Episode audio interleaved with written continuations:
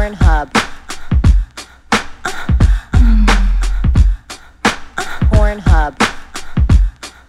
The Pornhub Podcast. Hi, everyone. Welcome to the Pornhub podcast. Today's episode features Dr. Laurie, a clinical psychologist who specializes in sex therapy. You might be asking, what is sex therapy? But you are about to find out because I asked that very question. In addition to seeing clients uh, all day, every day out of her Montreal office, Dr. Laurie hosts hosts a nightly syndicated radio show called Passions, as well as running the Pornhub Sexual Wellness Center, which is a site you can go to for all information regarding sex. This is all real information from real experts um, that you can get. Um, I had so, so, so many questions for her important ones, non important ones, personal ones, listener ones. Uh, I've been hearing a lot about erectile dysfunction in young people, especially lately. I wanted to ask about that. Is it caused by porn? How do we keep it at bay?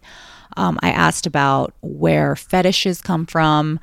Are we inherently into the things we are into sexually? Are we born a Dom or a sub? Um, how do we keep sexual attraction alive in a long term relationship? I had a lot of questions. So I hope you enjoy. So, Dr. Laurie, Yes. thank you for being here. Such a pleasure. Um, I guess I want to start out by asking what is a sex therapist? Uh, That's a good question. uh, so the thing is, I, I'm a clinical psychologist, and I have a specialty in in sex therapy. So it was like a postgraduate training that I did, and what it is is basically being able to help people, individuals, and couples who have sexual issues. So, and the problems range from anywhere from premature ejaculation to marital issues that I've also dealt with, uh, difference in desire, uh, erectile dysfunction, fetishes, people who are um, struggling with their orientation, uh, couples who want to open up their marriages. Like, I, I, I pretty much see all of it. But what it is is a, is to be able to talk to a professional who's very open and who's knowledgeable about every aspect of human sexuality. So it, it provides a space, like my office, for example, provides a space where people can talk about it safely without being judged. Do you see a lot of uh, sex workers? I see some sex workers, but not not too much. Actually, you know, interestingly, I had a sex worker who came in to see me because she wanted help to help her customers Okay. her clients and she wanted to have like more like how do i help you know i have a, a client and he suffers from anxiety and and uh, That makes sense because I think a lot of people do go to sex workers for help. You Yeah, know, in a way, with, yes, Um, you know, any sexual issue, and and I think sometimes there is a stigma against therapy for men.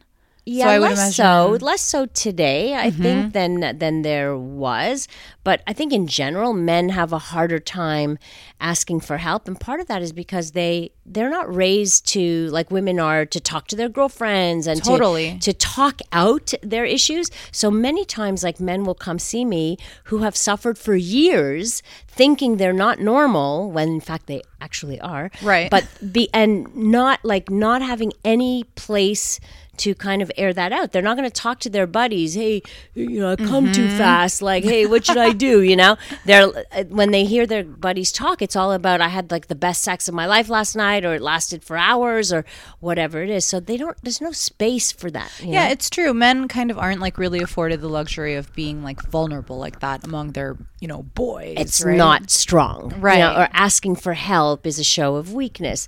Is the belief, of course, Right. the opposite is quite true. It's a show of strength if you can admit to yourself that, hey, you know what, I have an issue and I, I want to get it fixed. I want to figure it out. Right.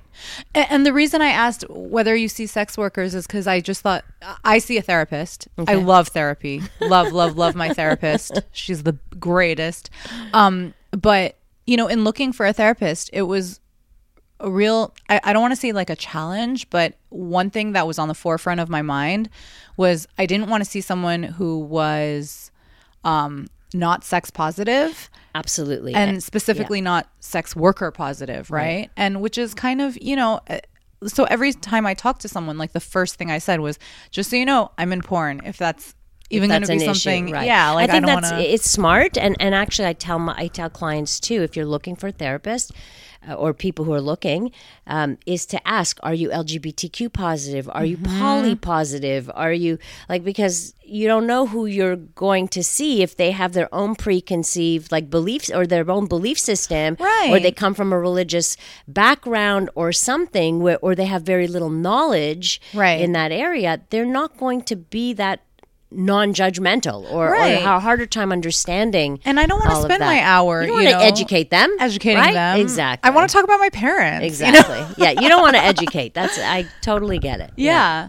Um, would you say most of your is it clients or Cli- patients? yeah clients patients are Um, are most of your clients men or women or couples? I would say half and half. Uh, I would say I see a lot of uh, of couples. I Mm-hmm. do see a lot of couples struggling. Uh, not always sexual, but what's so interesting is often I because I'm known in the field of sexuality, people will come to me with as the the the major issue uh, a sex issue but oftentimes that sex issue is a symptom of something Mm-hmm. else happening in their lives Is it true what they say that once the sex starts going downhill, like that's an implication that the relationship is ending? no absolutely not true I feel like we definitely, I mean, I was raised to think that for sure. No.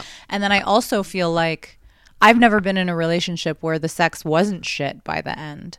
So is that Yeah, but there's other things. It's not the sex itself. Mm-hmm. If you're having less and less sex, there may be something going on in your relationship, but not always, because you have to understand that couples in long term relationships will have a lot of ebbs and flows. Like when you have a baby, after when you breastfeed, and then you have little kids, and then you're tired, and then you're th- like, there's so many life events Right. that play into our libidos that play into our, our stress level and fatigue level that you can't always maintain that same level of desire or, or sexual activity. It's unrealistic to think that it's going to be the same as it was in the first six months of a relationship. right? Well, that's kind of what I've always been wondering, but maybe I'm wondering the wrong thing. But like I've always, because I've never ended a relationship with on good terms sex sex wise mm-hmm. like i've always wondered like oh you know i don't think like after three years like sex just like in a in a relation in a long committed relationship just kind of dwindles and it's not meant to be forever but maybe Depends how much work you put into it. Like what's the it's work? Not well. The, the the work is the not get lazy. That's the work. The Okay. work is how about putting your couple in the forefront? How about prioritizing intimate time? So oftentimes couples get into these routines and they're like they live together, whatever, and they're like, oh, you know, I'm t- I'm so tired. How about tomorrow? And then tomorrow comes, oh, let's do it tomorrow. And there's too many tomorrows. And then you mm-hmm. turn around and say, wow, there's been like a hundred tomorrows and we mm-hmm. haven't done it. So the effort is to actually take the time to be together, take the time to have a date night. Like that all takes planning. So if you just wait, it's like if you know you're going to go out Saturday night, you're planning, you know you're going to prepare yourself to be going out Saturday night. But if you get to Saturday night and you haven't made any plans, and then you look at your partner and you say, So should we go out? And you're like, Oh, I'm already in my sweatpants. Like, I don't really want to go, you know? So you don't do it. so make it a priority Exactly. but what about in the case that i mean most of the relationships by the time we break up i'm not even sexually attracted to my partner anymore But other things have led you to that point. It's not Ah. like it, it- what leads you to not be attracted to your partner. Right? Right. Are all the things that have dri- driven you crazy and that you can't stand about your partner. Why would you be sexual? Do you know what I mean? Like, so you're building all that resentment. Right. You're not going to be sexual in that process of building resentment. So it's not that time equals diminishing That's attraction. right. It means it, it, what it is is actually the problems are leading to Yes, it's everything else. So you see how I that becomes the symptom. So when I see a couple and they stopped having sex, I Mm-hmm. look for okay, what's been going on in this Mm-hmm. relationship? What's the dynamic of that relationship? Oftentimes I'll hear from like women who will when they start talking about their frustrations, they'll say things like I'm I'm so tired of picking up after him. I'm so tired of nagging him and blah blah blah. I feel like I have a third kid in the house. And then I'm like, "Oh, you know that it's quite difficult for you to have sex with someone you perceive as your child right, so no wonder like your desire ha- your attraction your desire all of that has diminished over time but we need to address the real issue here Do you see a lot of people? What you just said kind of reminded me. Um, like I don't even know if this is an official term, but I hear a lot about the Madonna whore complex, like where a man and correct me if I'm wrong. My understanding is that this is when a man starts to see his partner as a mother figure. well the madonna whore complex is uh, complex. Uh, it, it's not uh, across the board. So i do see it occasionally. So where i'll see a, a couple that early in their relationship everything was really good. And when that the girlfriend became the wife or then the mother of the children. It's not that he sees her as his mother. Okay. he sees her as uh, once once she's a mother she's elevated. She's somebody's mother. And so it's like ooh i can't do this to the mother of my child. I can't have my the mother of my child give me a blowjob. Like it just you know that's for the sexual partner not Right. the so that they kind of have this this split in their brain as to the one you have sex with is the one that you you know you have fun with and whatever but once she becomes a mother it's like whoa like she's un- almost like untouchable because he that- reveres her Does that come from a place of thinking that sex is like somehow dirty? not not really but sometimes yes sometimes it comes from that you know sex is just about like yeah pleasure and it's dirty and and when you're having casual sex it's just about the sex and then when it becomes much more serious now it's like oh i don't want to dirty her Right. you know there's like this thinking of if i have like sex how i want to like Yeah. the way we used to whatever i'm gonna dirty her and It's like spitting on your mom. or yeah something, something, yeah. like that so some some people have this complex complex Mm-hmm. um but i mean it's not you know it's not like it's so common but it's there like i do deal with that What would you say is the most common issue that people come to you with? so i would say um desire uh discrepancies in in couples I would say, meaning that one wants it more than the other. And Oh. it's not always the man who wants it more. Sometimes it's the woman. Yeah, I've I've actually been on both ends of that spectrum. Yeah, I mean, but things can change throughout, you know, again, the lifespan of a couple, right? But um, what I find is interesting, what I do a lot of is educating women and men about how sexual desire works for women in long-term relationships because there's a quite a misunderstanding about how our desire and our libido works. and how does it work? So here's the thing: in the beginning of all relationships, there's a, a lust phase. There's a there's something that's going on in your there's brain chemi- chemicals that The are released. oxytocin. It's not the oxytocin. Other things that are more uh, that drive dopamine? you into yeah more dopamine um, activated kind of things that make you feel almost addicted to the partner, the sex. You know that the whole beginning part that goes away after a certain amount of time. The studies show somewhere around the 18 month mark or something. So then you fall into what's more of a long term relationship. And this is both men and women. Not always. That's the interesting thing is that for men, generally their libido stays more or less steady throughout their lifespan, except little ups and downs, but more or less. Whereas women, they lose the that horniness. They lose the spontaneous desire for sex. Not all women, but I would say about 75% of women in long term relationships. So it doesn't mean that they're not interested in sex. Like they do think about sex and they can picture themselves having sex with their partners and they have all of that. Um, so they have an interest, but they're not hungry for the sex. So they're it's not driven by just I'm horny and therefore I would love to have sex with you. Right. Right. So this is where it becomes difficult because men have that hunger and they don't understand how their partners aren't hungry. Right. Right? It's like, but I'm hungry like I thought everybody was. You know, no, that's not how it works. It must feel like rejection. Well, it, it can feel like rejection. It can feel like, how come you don't desire me like I desire you? Mm-hmm. Or like you used not to. about that. Yeah, but it, it's not about that. If we understand that women are, so they lose, let's say, their spontaneous desire, but they're they still have desire. It's just that now it's responsive. In other words, before the um, before desire comes the arousal, whereas for men, desire comes first, then the arousal. So whoa, whoa! Wait, Yeah, I, I, I need to unpack that. so hold on. The arousal comes first, then the then desire. the desire. So Arousal is arousal meaning stimulation, so right? that's so the physical aspect, right. So if if let's say I'm not I'm not so in the mood, right? Like I'm I'm like I'm neutral. Let's say I'm Mm-hmm. just in the neutral zone, and I say, you know what, I'm going to have sex with my partner tonight because I want to feel close and what have you.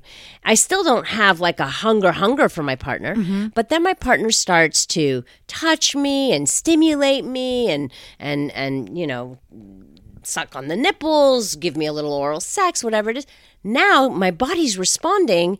My brain goes into gear saying, keep going, keep going. Like And now, now my have desire, desire. you- now your desire is there. So you're responding to the touch. So the desire is there and then sex is great. Whereas a man gets a boner. And that's when he, yeah, exactly. The boner tells him like it's time to, to go. But like it would be equivalent to, um, like if a guy has desire, he can have a boner, like an erection anywhere. Like Right. It, it just, it, it would just happen, right? He sees you walking out of the shower naked, he's going to have an erection. It's going to, it's going to spark his, um, his arousal. Women though, the equivalent would be their clitoris would be throbbing. Right, right. They don't have that just Right. simply by their partner walking No. out naked. I mean, they could sometimes, Yeah. but it's not a usual thing, right? Yeah. So, in order for that to start throbbing and to start, um, wa- you know, for them wanting, they would have to s- to be aroused, to to to be stimulated. To We need our engines revved. Exactly. so I always say things like, and I did a TED talk on this, but where, uh, like, think of cars, right? Men are in drive. So in a, when a a car is in drive, all you need to do is take the foot off the brake. It it goes by itself. Yes. You don't have to press on the gas. Women are neutral.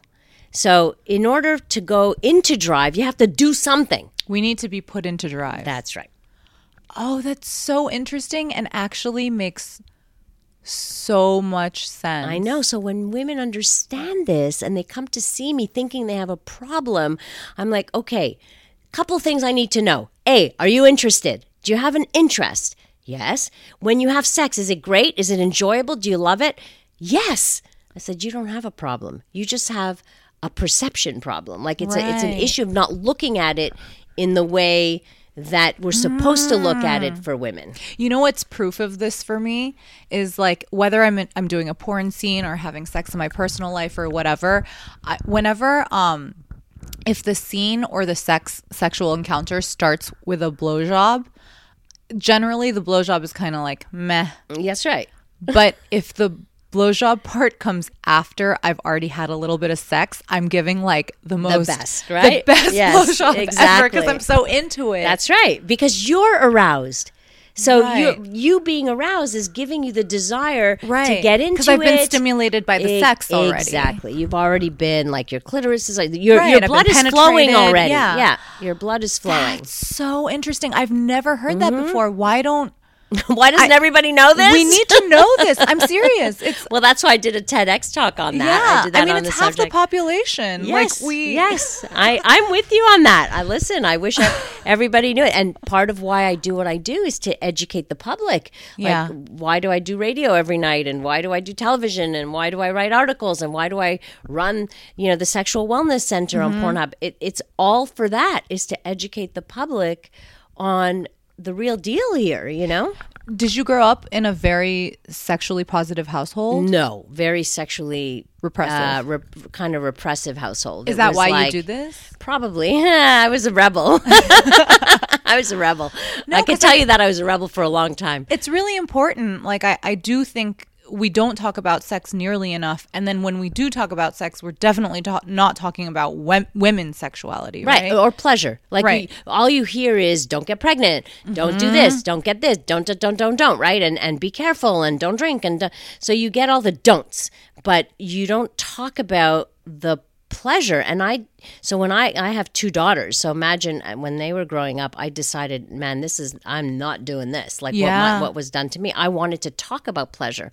I made sure that when uh, and i would tell them when you're sexual and you become sexual you make sure you're getting your maximum pleasure. And if you're not getting pleasure we could talk about it because you could be doing something different you know Yeah. so and, Oh, I yeah. appreciate that so much because I grew up also in a very sexually repressive household. Love my parents, but you know, just not sexually open people or even sexually positive. And yeah, like I grew up with so much shame around my sexuality, and it took me a lot of years to learn that like sex can be something for me.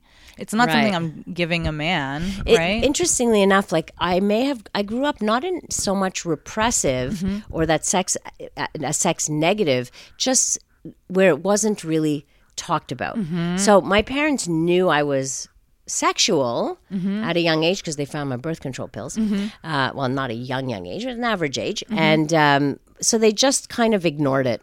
they just.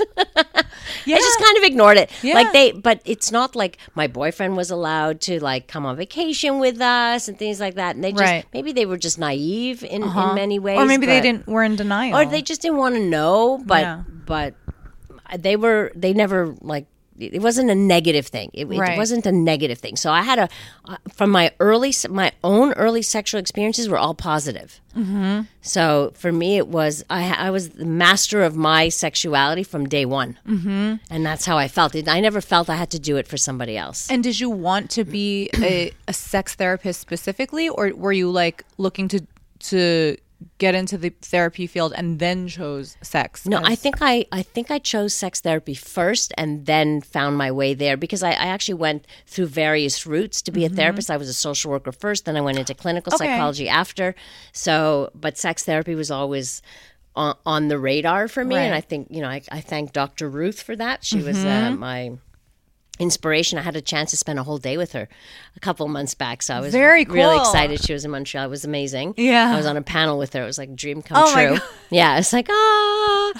uh, so, so I think yeah, it was just something that I've always kind of been interested in, and not.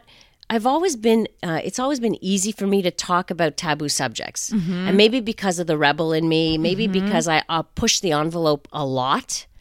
You know, I was the kid who, like, if my parents, if I ever heard any, even remotely, like if I thought they were racist remotely, I would bring home a black friend. If I thought they were remotely homophobic, here's my gay friend, you know? Like that was me in your face. Right. So I think because of that, it was just easy. And my friends would come to me. They would say, you know, Laurie, like, help me out here. How do I give a blowjob? And I was like, well, it's not that I'm an expert, but I'll find out for you. You know, so I would go get like all the materials and I would like, I'd like hold tutorials for my friends, you know? I do always wonder about myself as well. Like if if sex weren't so taboo, would porn even be that appealing to me? Because I'm I'm the same. Like I love if something is like considered unconventional or taboo, I'm just that much more drawn to it. Yeah. You know, like when something's too conventional, I'm like, eh, boring.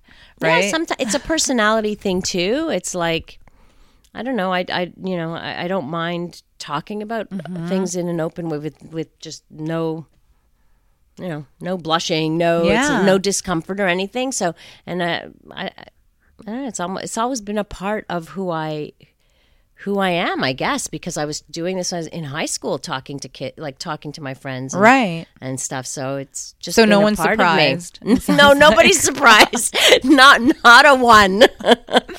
you can bet on that. So you mentioned the Sexual Wellness Center. That's the Pornhub Sexual Wellness Center. Um, can we talk about that Of a little bit? Of course, So we'd you run to. it. Yeah, It's your thing. it's uh, it's my thing, and with with their with obviously collaboration with Pornhub, but we came up with the project together. So uh, yes, I I run it, and and it's a great initiative because when we created it, it was for Pornhub users.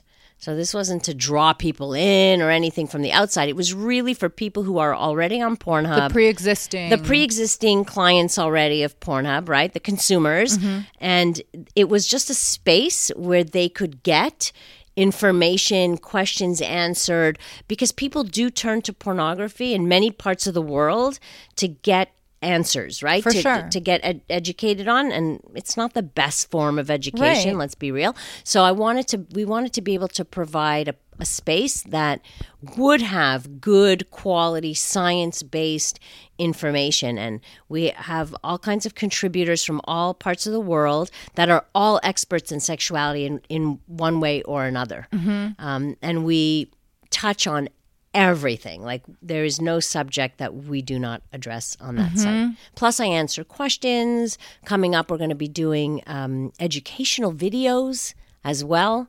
So sometimes sex really videos like or- se- yeah like how to put on a condom appropriately That's um, so great things like because that. you know, I used to actually my my answer uh, on regarding like sex education and porn has really changed over the years. You know, a few years ago when people would talk about sex ed and porn, I was really adamant about how, you know, porn is entertainment. That's right. Um, we shouldn't confuse porn for sex ed. And while I definitely still, you know, stand by that, we can't deny that people do turn to porn for sex ed oh, no question about it because why because there's nothing else available Exactly. There's like a kid learning about their body, about why am I horny, all this. There's nowhere to go but Pornhub or Right. you know, a, yeah well what do they do they Porn. google i'm horny Yeah. well what comes up videos you you, Google know sex. It's like im- you know impossible That's to. right. You're not gonna come uh, come across like some you know educational site Yeah, It- that's you just are 100% right yeah exactly um so yeah i think it is really really important and and the other thing is i think we can't deny that children do you know come across porn like that's Yes, just a that's a reality given. Mm-hmm. so i think it is it's only fair to give them something else to look at right that's actually educational because right now Yeah. there's no there's no option really Well, really, the only option is I, I encourage parents, please talk to your children Mm-hmm. and make them porn literate too. Like, you know, we make them media literate. In Mm-hmm. other words, we we teach them about the the dangers and whatever of social media. What about making them porn literate? Meaning, what you're explaining to them, what you're seeing, and what you, the the images you are getting is fantasy. Is you know, it's it's it's entertainment. It's adult entertainment. It's not think- where you're going to get your information. From. I don't think that's as hard as people think it's going to be. I mean, like we we grow up inherently understanding that you know a war movie isn't like we're we're not Yeah. out shooting people. We're not out driving like it's Fast, Fast, and, and the Furious. Furious. That's, you know, that's the that's the example I always give. It's like, but if you've never been exposed to cars in your life, and you've never Mm-hmm. seen a car being driven, and you've never been in a car, Mm-hmm. and and all you ever get to see is the Fast and the Furious Right. movies, you're gonna think that's driving. of course, of course, that's only logical. right. Do you think sex ed is something that should be happening? I mean, the reality right now is it's pretty much happening on the internet. But like, do you think in, in a perfect world would it be happening in school? would it be in a happening at home? world, yes. You know, in, in the province I live in, in Quebec, it is mandatory. So Mm-hmm. it's compulsory sex education here, comprehensive. So it's we're not talking about abstinence only education. But I think in the states we can opt in or out. you I can thi- opt and in or even out. then, I don't think it's great. And some states, it's still abstinence Yeah. only, and money is still funneling there, even though all the studies show it doesn't work. Mm-hmm. And in fact, in the states that have abstinence only education, you have the highest rates of pregnancy, unplanned pregnancy, the highest rates of STIs. Kids are still having sex, whether you tell them not to or, or and you know. not only does it not work, I just I think it's so it cannot be healthy to teach us that something that's so natural about us is disgusting. Right. And But then- should be held off on. Right. And and but listen to this. So we're teaching kids it's bad, it's bad, it's bad, it's bad. Then they get married, and how does it go from being bad to great? Right. In an uh, overnight on their Yeah. wedding night. It's supposed to be great now. How? Oh my god, I would never want to marry a virgin. No, thank you. But, uh, or or never mind the virgin. That's fine. The virgin that comes from the background of sex is t- is bad. yeah. right? That's a different thing. If if you're like if that if being a virgin is your choice, no sex before marriage, but you're thinking positively about sex throughout Right. this process, that's fine. But how do you go from negative, negative, negative, and then suddenly just because you have a ring on your finger, suddenly it's supposed to be good? How is it supposed to be good? Yeah. I mean, I I So- can't even imagine a guy growing up like that could get it up that first night. I can tell you one thing. I see a lot of people from religious communities. Mm-hmm. So, religious communities that do not have sex before marriage and where they don't even talk about sex. Okay. They come into my office. Sometimes they have no clue what they're doing. Like, no clue. One couple came in, it's like, where do I put it? Like, Wow. it was that bad. Yeah. So, and they're supposed to suddenly now have great sex? How? Like, if they don't have any background, no information, no discussion, they're just supposed to stick it in and miracles shall happen? Right. That's not good sex. Like, you have to learn what good sex is all about. Yeah. Oh, that's insane. Yeah. But lucky for them, like that's kind of almost um really forward thinking of them relatively to even go to you, right? Yeah. Like Yeah, good for right, them. You're right. Well, yeah. In Montreal, it's a little easier because I'm on the airwaves here a lot, like every Mm-hmm. night. So people know that, oh, maybe I should go speak to her, you know? Mm-hmm. Do you think that's a big cause of erectile dysfunction? Just growing up with sh- like overall shame or Well, shame is has a lot to do with. m- Yeah, it could be anxiety around around sex. I mean, shame brings all kinds of things to the table. Unfortunately, yeah. What what is erectile dysfunction? Like what is it all in the head? Is it for a some physical people? thing? So, it- eh, well, for an older gentleman who ex- who's never experienced it and suddenly is having trouble, ex- you know, having a good erection enough for penetration, you you would uh, chalk it up to age. So there are age related changes that like happen low in men. okay? testosterone type yeah, thing? low testosterone, but just it's actually about about flow, blood flow. Okay. So you know your blood flow, your blood doesn't flow as well when you're 60 than when you're 30. Right, Right. I guess, like- okay. So it's just a like it could be a natural thing like that, but I happen to see now a lot more younger men so Mm-hmm. let's say 25 to 35 year old men with erectile dysfunction there's no way that's physical like hardly Mm-hmm. ever is due to a physical cause.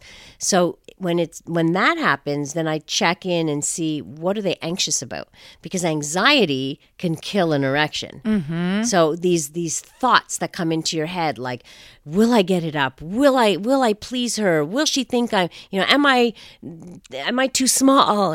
What is she going to think about me um, how will my performance be how will i be rated all these things create anxiety in the brain and when the when you get anxious the blood flows away from your penis and into your vital organs to help you fight off the anxiety so like it's a it's a it's a state of danger that and I feel like it's in. almost a not a vicious cycle, but it feeds itself. It like even does. on a porn set, like the second like you can almost see it in like a, a male talent's face like when Oh, yeah? they start to lose a boner a little and then it's just all downhill because it's like you know so Now they're people are obsessed with it. yeah they're obsessed with it and now they're totally in their head they're not feeling any kind of pleasure at all you know now he's like i'm wasting people's time See, that's a very good example. you know? An actual um, performer, because it comes from Mm-hmm. what is it? It's performance anxiety we're talking about, right? So the performance is it's you looking at this as a performance. When uh, a like a porn star does it, he's actually performing for the Literally. camera, literally. And and so it's putting yourself in the situation where everybody's watching you, everybody's judging you. Every, you have to you have to be you have to perform. So it comes from that sense So of I have to perform. Well, the solution is looking at where that anxiety comes from. It's establishing good communication with a partner, first of all. Some men have a, a hard time if they're just being casual with someone because they don't feel safe. They don't feel mm-hmm. like they can open up and, and feel they feel they may be judged or whatever. So in a in a relationship where they feel connected to somebody, then they can start to develop more of an intimacy and more of a vulnerability and so the anxiety can go down. True because sex isn't always happening with necessarily an intimate partner right? That's right. Let- let's sometimes it's real. happening with a stranger. That's right. Sometimes with a stranger it's even sometimes it's the reverse. It's easier with a stranger and Mm. it's much harder with someone you really care about because Mm-hmm. there you have something to lose Right. So there it really matters. With a stranger, you don't get it up. Oh well, you know, next one, and then. But with somebody that you really care about, you start to really worry that That makes I hope too. that they. I hope they like me. I hope I perform well. I hope I give her what she wants. I hope. I hope. I hope. I hope. So And how did they get stuff- over that anxiety? Because I get Well- asked that a lot. yeah, I think well, talking it talking it through is important. Uh, being able to communicate your anxiety to your partner, actually. So you need, but to be able to do that, you need to develop a certain level of intimacy. If you mm-hmm. just met your partner and you're having sex that night. It's not the time to start talking necessarily about your anxiety. Like you want to maybe take more of your time in developing a relationship with somebody. If you know you're the anxious type, take time to develop a relationship. Start to feel comfortable that you're able to actually vocalize and say, you know, sometimes I do get nervous at the beginning and I, you know, I have like this thing in my head that my, these crazy thoughts that come to my head. So, you know, it might take me a few tries and mm-hmm. and usually the partners are really understanding when they understand that it's them because if you don't say anything what happens is the girl or whoever the partner is will say is it me maybe they're not attracted to me maybe i'm too fat maybe i'm too this maybe i'm too that This is something You I hear from my girlfriends a lot. Like, so I hear about erectile dysfunction a lot as well. Um, Mm-hmm. And I don't know if this is like a recent thing or what, but you know, a, a lot. I have a lot of girlfriends who are single. They're on you know dating sites like Right. Bumble and Tinder, and this is kind of a common occurrence where on their first few hookups. The guy cannot get it hard, or he will, and then he'll lose his erection. Right. I hear about this kind of a lot, and they're you know they're not in porn and they're they, they do go to the place of oh my god is it me am i just like a not. total boner killer It's not. me coming from the background of porn you know i've been lucky enough to learn like it's never about us It's never about you. Exactly. whatever's just going on in his head at that time you know whatever he's going through or maybe he's just like that like whatever but um so i think it is really important for women to know that and it's not about them. Sometimes it's like the fear of the guy, the fear of screwing it up. Mm-hmm. It's like that will kill it. It's like, oh my god, this what a great girl. I'm like, ah, what if I don't get it up? What is she going to think of me? Right. And then boom, he doesn't get it up, and then he won't call her again because he's embarrassed. Right. But and reversely, exactly like exactly Mm-hmm. what you just said. Reversely, like I want the guys to know too that this is happening a lot. Like it's Yeah. not This is very common. I have to say, very common, and it probably happens to every guy at some point. Mm-hmm. Um, it's not a dysfunction. Like we have to remember, it's not erectile dysfunction unless you're you you persistently can't get an erection or maintain Mm-hmm. an erection. So the fact that you can't get it up once in a blue moon is perfectly normal. Mm-hmm. The fact that you can be nervous first time with a partner, perfectly normal. Mm-hmm. These are normal things for that all guys experience. They may not talk about it, but they certainly experience them.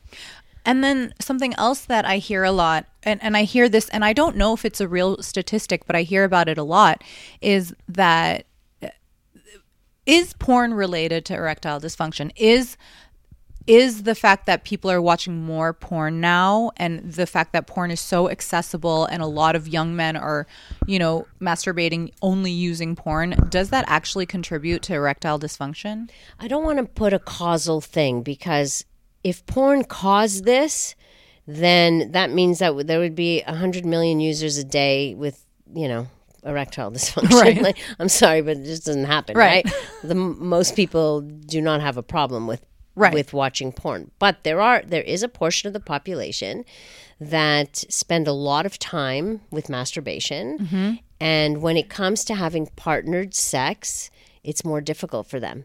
And part of it is because of the stimulation, the kind of stimulation, they cannot reproduce that in a bedroom. Mm-hmm. It's like, you know, when when you're watching porn there's a lot going on.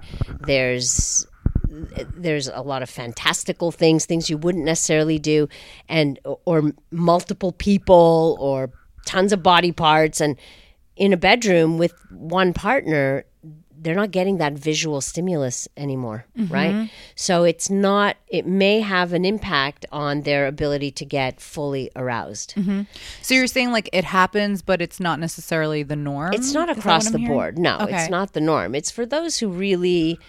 I first of all, it's, you could recover from that. Simply stop using porn for a while, stop masturbating for a while, get used to your partner, uh, and and getting aroused using your partner's body, not just your hand, Mm-hmm. and things you know will change. It's like it, it- your body. It's like a habit that's formed, right? It takes a while Oh, that's an interesting un- way to put it. A habit. I mean, even I think about like when I first started having sex, it would be really hard for me to orgasm from sex because I was so used to masturbating, not with porn necessarily, Right. just with my hand. Yes. And I don't know, like I would have to be in a certain position and Mm-hmm. then and then after having sex for a while I got used to coming in other ways. That's right. So there you go. I broke And the habit. That's right. is- You kind of well, you get it's not it's yes, and you got used to other ways, other forms of stimulation in order to to get there. Mm-hmm. So I think that's that's what's important.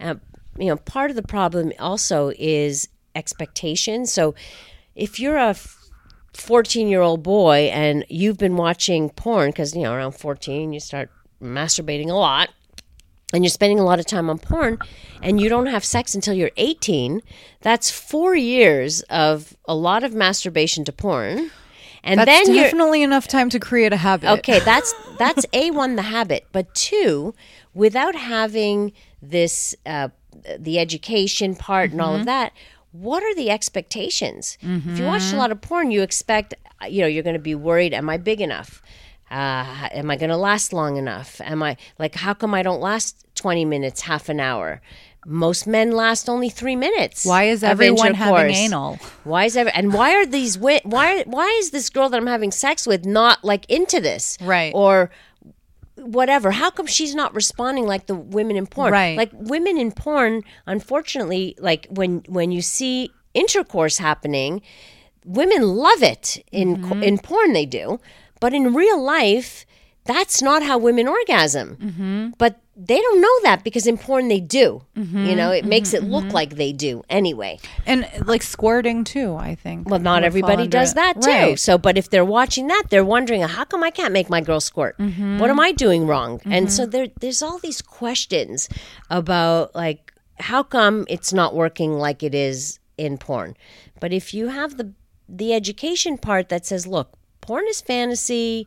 It's not exactly how it happens in, in real life. Mm-hmm. Men, women do not respond in that way generally. Women Mm-hmm. do not vocalize like they do in porn. All of that, and and also the the male porn stars are there because they have endurance, because they have big penises.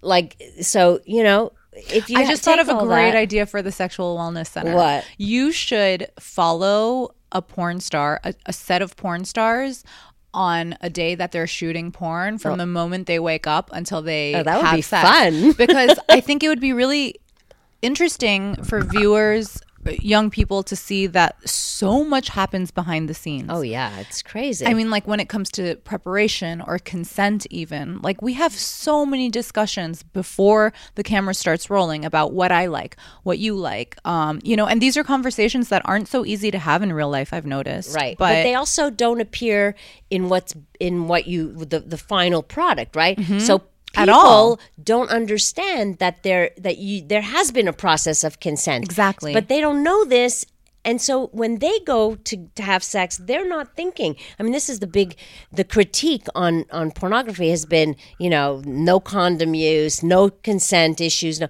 well sure but that goes on behind the scenes it doesn't go on they don't know that you've all been tested and they Mm-hmm. Don't know that you're on you know this and they don't and I've been prepping my asshole know. for 24 hours. that's right. like Right? so many things, right?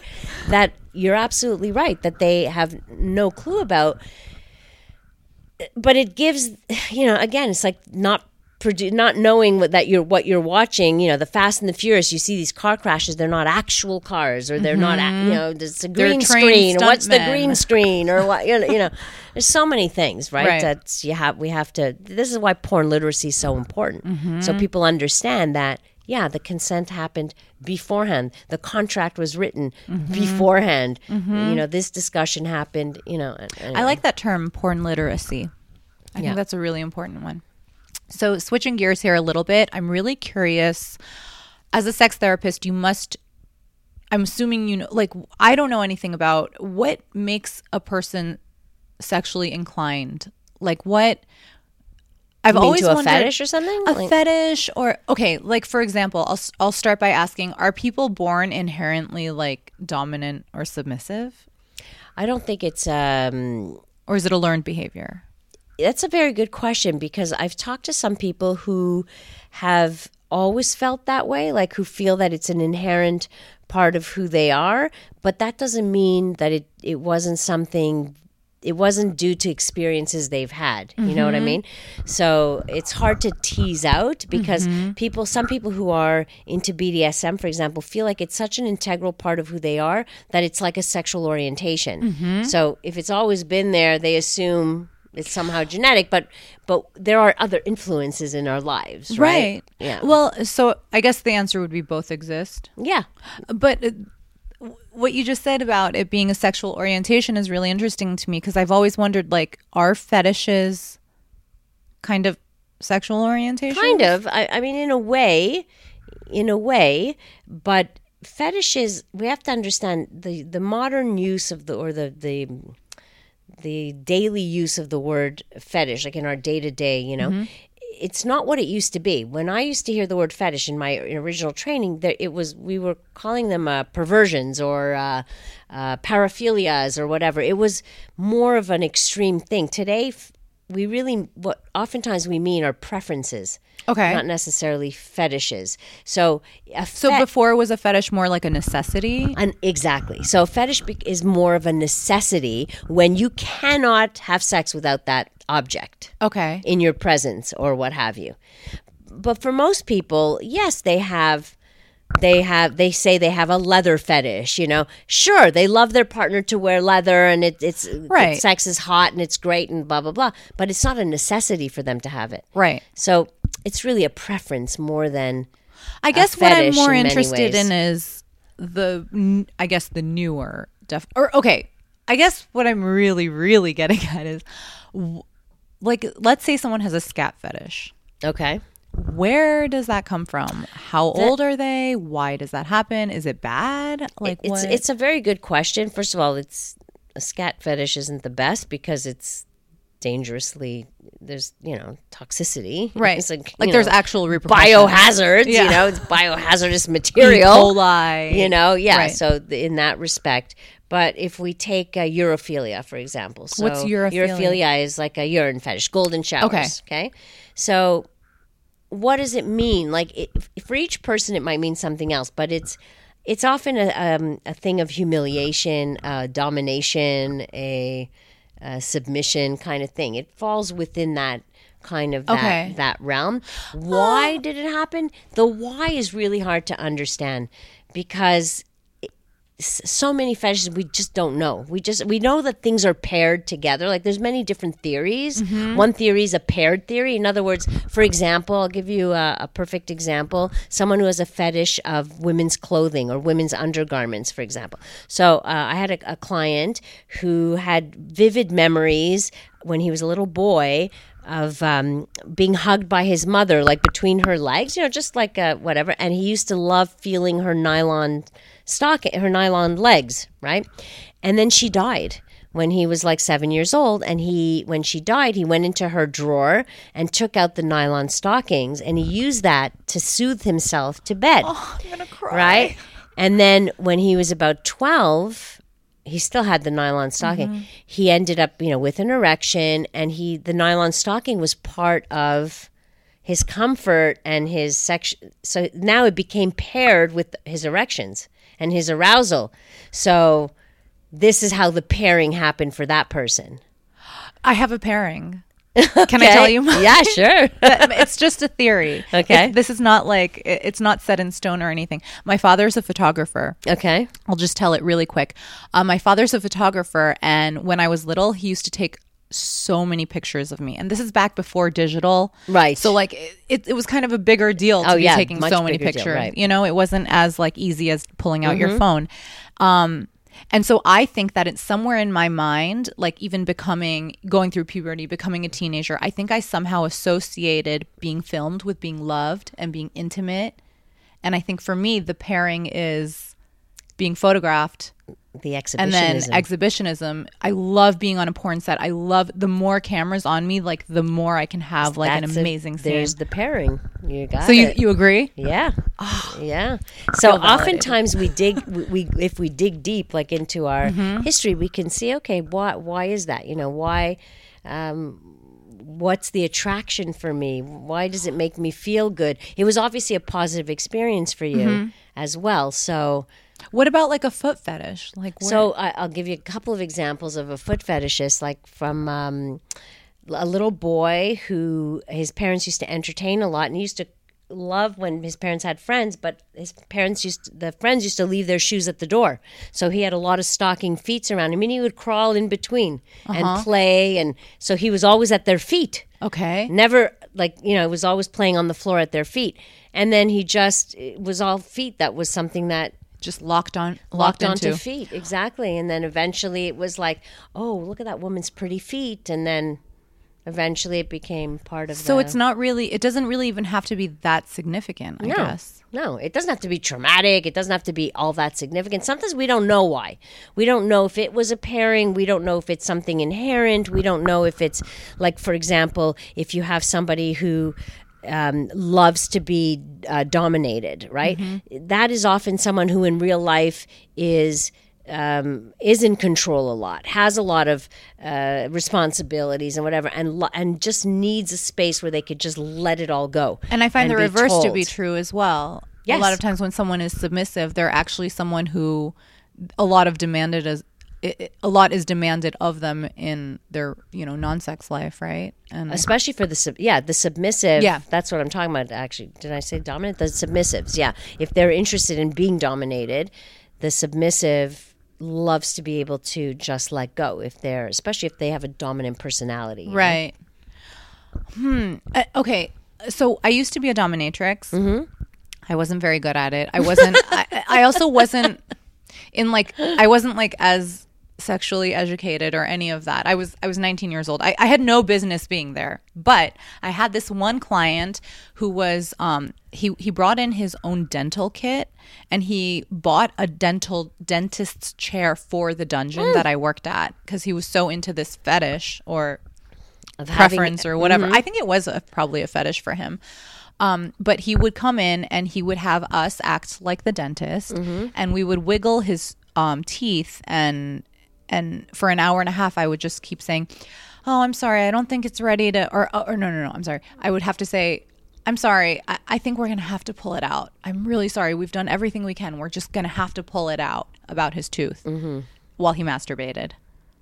Like, what is So, that about? Okay, well, I'm wondering. This is like uh, when he was a kid and a dentist. Maybe the dentist was a female, or the uh, hygienist was a female, and she'd be leaning over, Mm-hmm. and the breasts were there, and who knows? Like it could be s- something Right. as simple as that that created this this fantasy in his uh, so early early simple. fantasies. It could be that simple. it's it's almost disappointingly simple. You know what I mean? Like I almost need something to be a little bit more complex.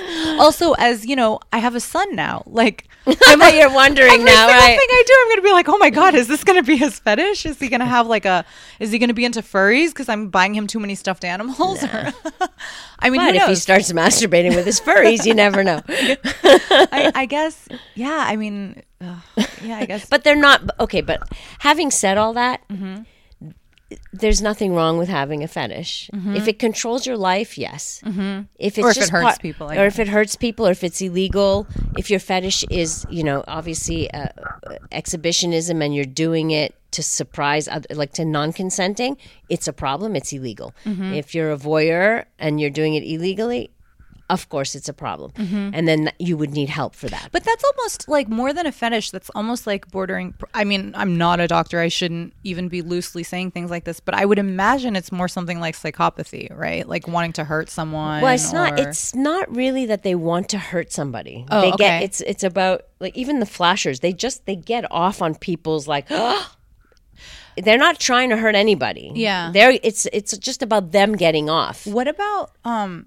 Like once you get into the bad stuff, like Yeah. uh, like actually, da- you know, wanting to like the sadistic stuff. Yeah. That's something completely Different. Yes, you're talking about psychopathy for sure, but we're just talking about run of the mill now. Right, right, just right. people's variation in sexuality. Their goal is not to hurt anybody. Right, right. It's just getting off. It just it's getting off exactly. And if it doesn't hurt anybody and it doesn't interfere with your life and you find a partner who's okay with your whatever fetish it is that you have, then then you don't have an issue. Like it's not a doesn't have to be problematic. hmm. so I have these listener questions. Okay. um, just a few of them because we're running out of time. But I, I want to start off with my personal question. Okay. okay, listener. Um, my question is sometimes after. I don't know why I'm getting all bashful all of a sudden after talking about like everything. But um sometimes after I orgasm I get like a a wave of depression for like 30 seconds. Oh, totally normal. I get It that is? question. Yeah, I get that question a lot. You from do? wom- yeah, from women who cry right after. Sometimes sometimes I cry. Yeah. So some women cry, some women laugh.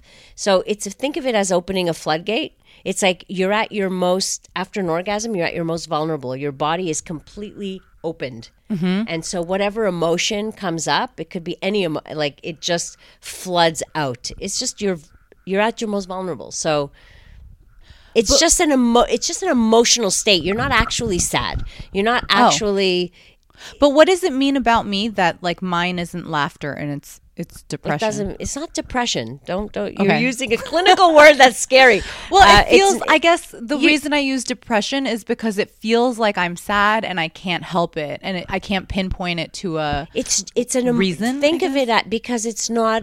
Is it really just because you're tearing or crying doesn't mean you're sad. Okay. It's just you're in an emotional state. You're in emotional vulnerability. So it's just coming out in that way in in those tears. Right. You're not crying about anything. There's nothing, you know, it's that it's it's a your body's re- think of it as release, a complete release. You know when you hold back a cry, Yeah. you get a lump in your throat. When you let it out, Yeah. it feels really good. That's like the orgasm. Interesting. So, So, it means nothing. It means nothing. Sorry. these answers, man. means They're. nothing. nothing you should worry about anyway. I that's for sure. complicated, but they're No. just. you know, it, it's interesting because oftentimes, like sex is, is actually in many ways m- far more simple than than we tend to think of it in our in our brains. okay. So, like we just had a few, com- you know, a few topics that we talked about it where I can sit, you can bring it down to its level, like mm-hmm. to you know to its the basics, and it's it makes so much more. It makes sense, right? We te- we mm-hmm. tend to complicate things. I think a lot, and we I guess tend it's to that thing of like, what is it? Like the the most simple answer is usually the right one, Yeah. or whatever. And sometimes that's exactly what it is. I'm not saying that in some cases sex can be very complex, obviously, but many times, like I'll see people one time and then we have this conversation. It's like, oh, that's Yeah. all? Okay. I'm fine. Okay. Thank I'm you. not so screwed up. Um, another. uh, So all the all the listener questions, actually, the ones I'm choosing were asked multiple times. Okay. Um, and this is probably the number one question uh, from men. How do I last longer in bed? I, I knew you were going to say it. that. I knew it. I mean, I'm sure we get the same questions, right? I Like, it's- get that question every single night on my show. Okay, every single night I'm answering that question. I'm so I have of like, answering I, it. sh- I, I wish I had a recording so I could just put. Okay, here goes. Oh man! First of all, people have to men have to understand that. I don't know what they mean when they say last longer. Okay, because. Let's look at the reality first. How long do you need to last, and how long does she need you to last? Mm-hmm. Okay, so the majority of men will last between two and five minutes of intercourse, of thrusting. That's your average. But then I get guys saying, I want to last an hour. I want to last 20 minutes. Well, no, you like get to your, you know, it's like the answer is no. the answer is no. Yeah, I'm a great therapist. Yeah. Stop. Dr. Laurie says no. No. well, what, what I try to get at is why do they need it to last that long? Then I find out how much how much foreplay are you engaging in. So if they're engaging in 20 minutes of foreplay and their partner is good and ready and she's had an orgasm, you've given her good oral sex and all of that, she does not want you to last an hour No, hell having intercourse. no. Okay, exactly. Hell no, and I that's what I hear from this. women. Exactly. We don't want to fuck for an hour. I love fucking, and I don't want to fuck for an No, hour. exactly. and most women will tell you that. So guys need to hear it. They need Mm-hmm. to hear that. That who are they doing this for exactly? Because Mm-hmm. the women are not so complaining. Okay, I don't hear the women complaining, but they have somehow think, and sometimes I think porn is responsible for that because they, you know, they Mm-hmm. Yeah. get to see that. So, um, so okay. Having said that, there are men who do experience premature ejaculation. It is one of the most common uh, Mm-hmm. Definitely problems. had an ex boyfriend who did. Yeah. So they'll come like under a minute, Mm-hmm. for example, or within 10 thrusts of intercourse. So here is a the first protocol we do is like a training thing. Like you train the penis. It's the same Like you know, talking about habit. or- Yeah, it's it's known yeah you can call it edging but it, we call it the stop and start technique so they have to learn though how to get to the point of no return but the first thing what do you think guys do when they're they come too fast what's their first instinct it's to distract themselves right they like Okay. I, got- I gotta think about my grandmother i gotta Okay. think about baseball you know Tying my shoes. yeah, it's the wrong approach. Oh. it's actually it actually works against them when they do that. You have to focus on what you're feeling.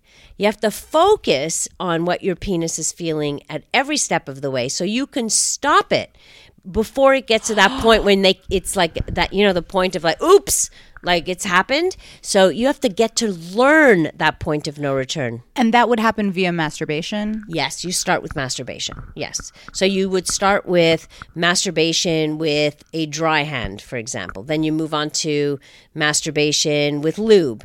Then you would get your partner to masturbate you, dry hand, lube hand. So then with oral sex, increasing the level of stimulation.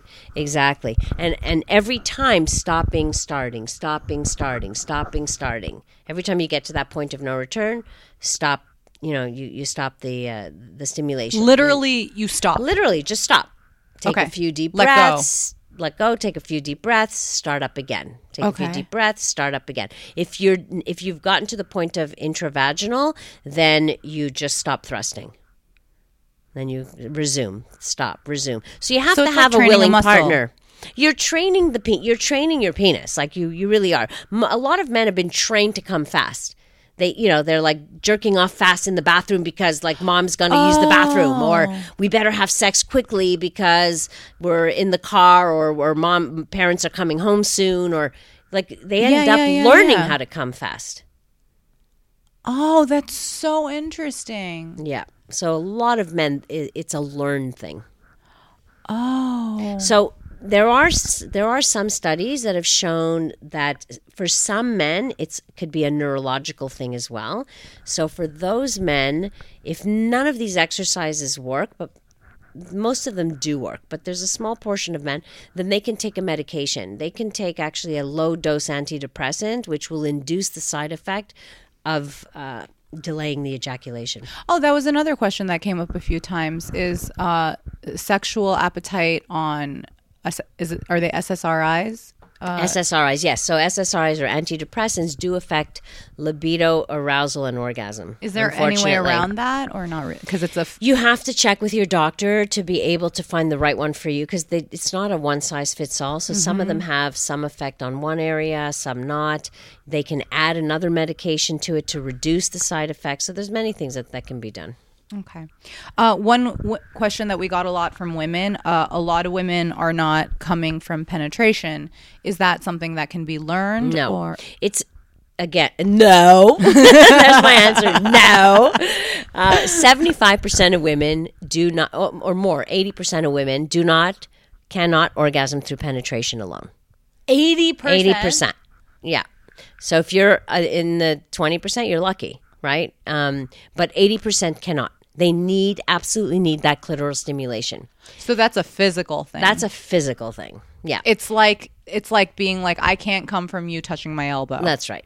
Exactly. It's a physical thing. Interesting. So you could increase your um, the odds of it, I suppose, if you find positions that create more clitoral contact. Mm-hmm. So if you if grinding into your partner's pubic area, for example, helps, then you do that. Like you find Like the sitting on top and exactly. grinding. Another trick is you could take um like a Nerf ball, like a like a Nerf tennis ball or something, and put it between the two genitals, like, Uh-huh. and then that provides a extra pressure. You can grind into that, so it uh-huh. can it can be a little easier to grind. Um, so the grinding, whatever position you are in, or find a position where you can stimulate your clitoris at the same time, Mm-hmm. whether it's with your partner, whether it's your hand, or whether you use a, small vibrator. Yeah, exactly. So like women have to get get off this thing thinking that they have to come with intercourse. Like that's yeah, the thing I'm getting the because sense it's that- not. Yeah, I'm getting the sense that a lot of these women feel like it's their responsibility. Or something. No, it's not, and it's not. It, there's nothing wrong with them. Mm-hmm. There's nothing wrong with this. So many women come to me and say that they're like, "What's wrong with me? I can't come with intercourse." I said, "Do you come otherwise?" There's nothing wrong with you. And they say, "Yeah, sure, I love this, this, and this." There's nothing Right. wrong with you. You're working just fine. Um, and the final question that was asked almost as much as how do I last longer is how much masturbation is It's too much. oh, I get that question too. Oh my god, have I The ever answer's heard no. The answer's no. That's right. Oh my god, you're you're so right. So I, you know, I'm not going to be the judge of somebody's level of of libido. I don't know how much you know. You want to masturbate three four times a day. You're not hurting anybody. You're getting on with your job. It's not interfering in your life. You're not spending your whole all your time doing that who are we to say what's what, right? Right. If it interferes with your life, though, if you can't get through the day at work without going to the bathroom multiple times to masturbate at work, I'd say that's a problem. If your masturbation gets in the way of your relationship with your partner, where you have nothing left for your partner because you've been masturbating, that's a problem. That's I guess cause it's a problem. you know what that's I, I think that isn't that the pretty much like the um definition of any addiction is like it's an addiction if it impacts your life negatively. yeah. Well, that's what you look for, right? Otherwise, it's just high sex drive. Right. What's the difference between those two things? Right. One is you- okay, you've got a high sex drive, so all right, Right. take care of it. Yeah. The other part is if it interferes with your life. If you're if all you're thinking about is the next time you're going to be able to get on porn or get get to your masturbation or whatever, then you're not actually leading a you're not being productive with the time you do have in your everyday life. You're actually thinking always ahead of when the next time is going to be. Then it starts to take over your life. Right. So that be- would become problematic. I, I've learned so much and I wish I could like talk to you for a 1000000 We'll do it again. Yes, please. Like I learned so much in this one short hour. and I'm great. so glad. Um, and if you want to learn more, you can go to the Sexual Wellness Center on Pornhub. Um, or you can listen to you if you're in Canada and Actually, anywhere uh, these days Oh, anywhere. online, yeah. And my podcasts are all up on my uh, on my website, drlaurie.com, so people can actually check out the uh, TEDx talks I did on sexuality. And if they uh, if they want to listen to past shows, or they can go on iHeartRadio and listen live every night at ten. cool. And I will tag Dr. Laurie on all of my social media and point you in the right direction for all of those links as well. Yes, So, thank thank you so much for you. joining me. My pleasure.